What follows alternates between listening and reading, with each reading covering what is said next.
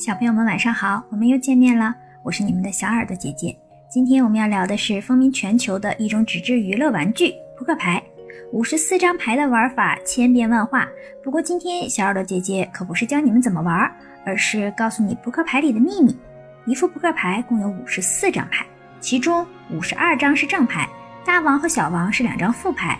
五十二张正牌分为黑桃、红桃、梅花、方块四种花色，每种花色共十三张牌，包括以花色图案数代表的一到十，以及用人头牌代表的 J、Q、K。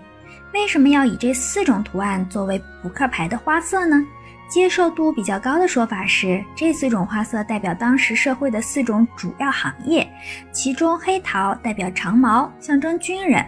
红桃代表红心，象征牧师；梅花代表三叶花，象征农业；方块代表工匠使用的砖瓦。那 J、Q、K 上的人头像又有着什么样的来历呢？扑克牌在欧洲发扬光大，J、Q、K 上面的人物都是欧洲历史人物的头像，分别是英语 Jack 骑士、Queen 皇后、King 国王的缩写。他们分别是谁？各有什么样的来头呢？接下来我们就仔细的介绍一下吧。在很多扑克牌玩法中，正牌老 K 最大。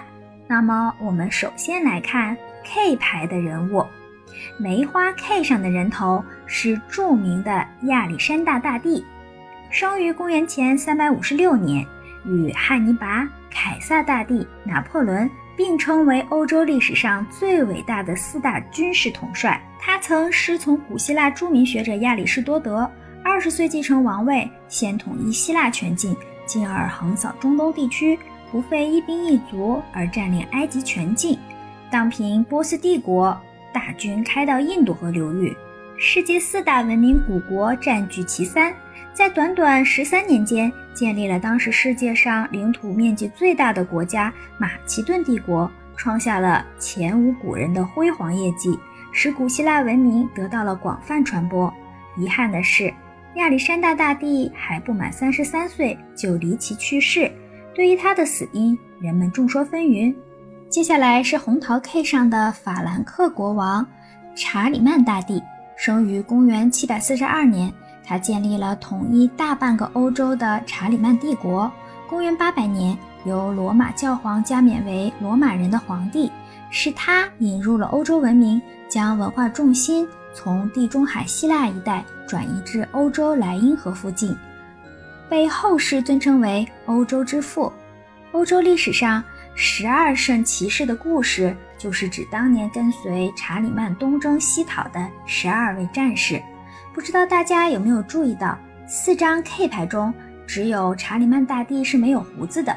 其实查理曼大帝是有胡子的，只是当初画师在木板上用凿子为他刻头像时，不小心将上唇的胡子刮掉了。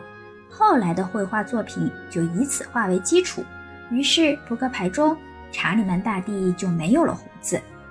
再看黑桃 K，上面的人头是大卫王。以色列联合王国第二任国王，生活在公元前一千年左右，是传说中的智慧之王所罗门王的父亲。圣经记载，耶稣是大卫的后裔。大卫王擅长打仗，建立了统一而强盛的以色列王国，对后世的犹太民族和世界都产生了巨大的影响。意大利文艺复兴时期的雕塑家米开朗基罗的代表作。大卫就是以年轻时期的大卫王为原型，这个作品被视为西方美术史上最优秀男性人体雕像之一。最后是方块 K，上面的人头，他是人尽皆知的凯撒大帝。凯撒生于公元前一百年，是罗马共和国末期杰出的军事统帅、政治家。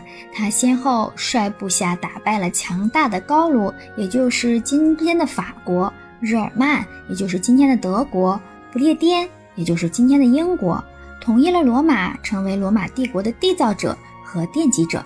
公元前四十四年，凯撒被暗杀于登基称帝前，但仍旧被继承人和史学家们称为凯撒大帝，堪称为无冕之皇。凯撒死后，其侄孙及养子屋大维。击败了安东尼开创的罗马帝国，并成为第一位帝国皇帝。四张国王 K 牌中，只有方块国王是侧面像，这是因为凯撒在罗马帝国硬币上的画像就是侧面像。画像上的凯撒手持一柄战斧，这正是古罗马帝国权力的象征。好了，小朋友们，这期电台节目就结束了。下期节目我们继续讲扑克牌的故事。如果小朋友们想要了解大千世界更多知识，可以请爸爸妈妈关注我们的微信公众号“小耳朵听大世界”，也可以上喜马拉雅、荔枝和蜻蜓去收听我们的节目。我们明天晚上不见不散，小朋友们晚安。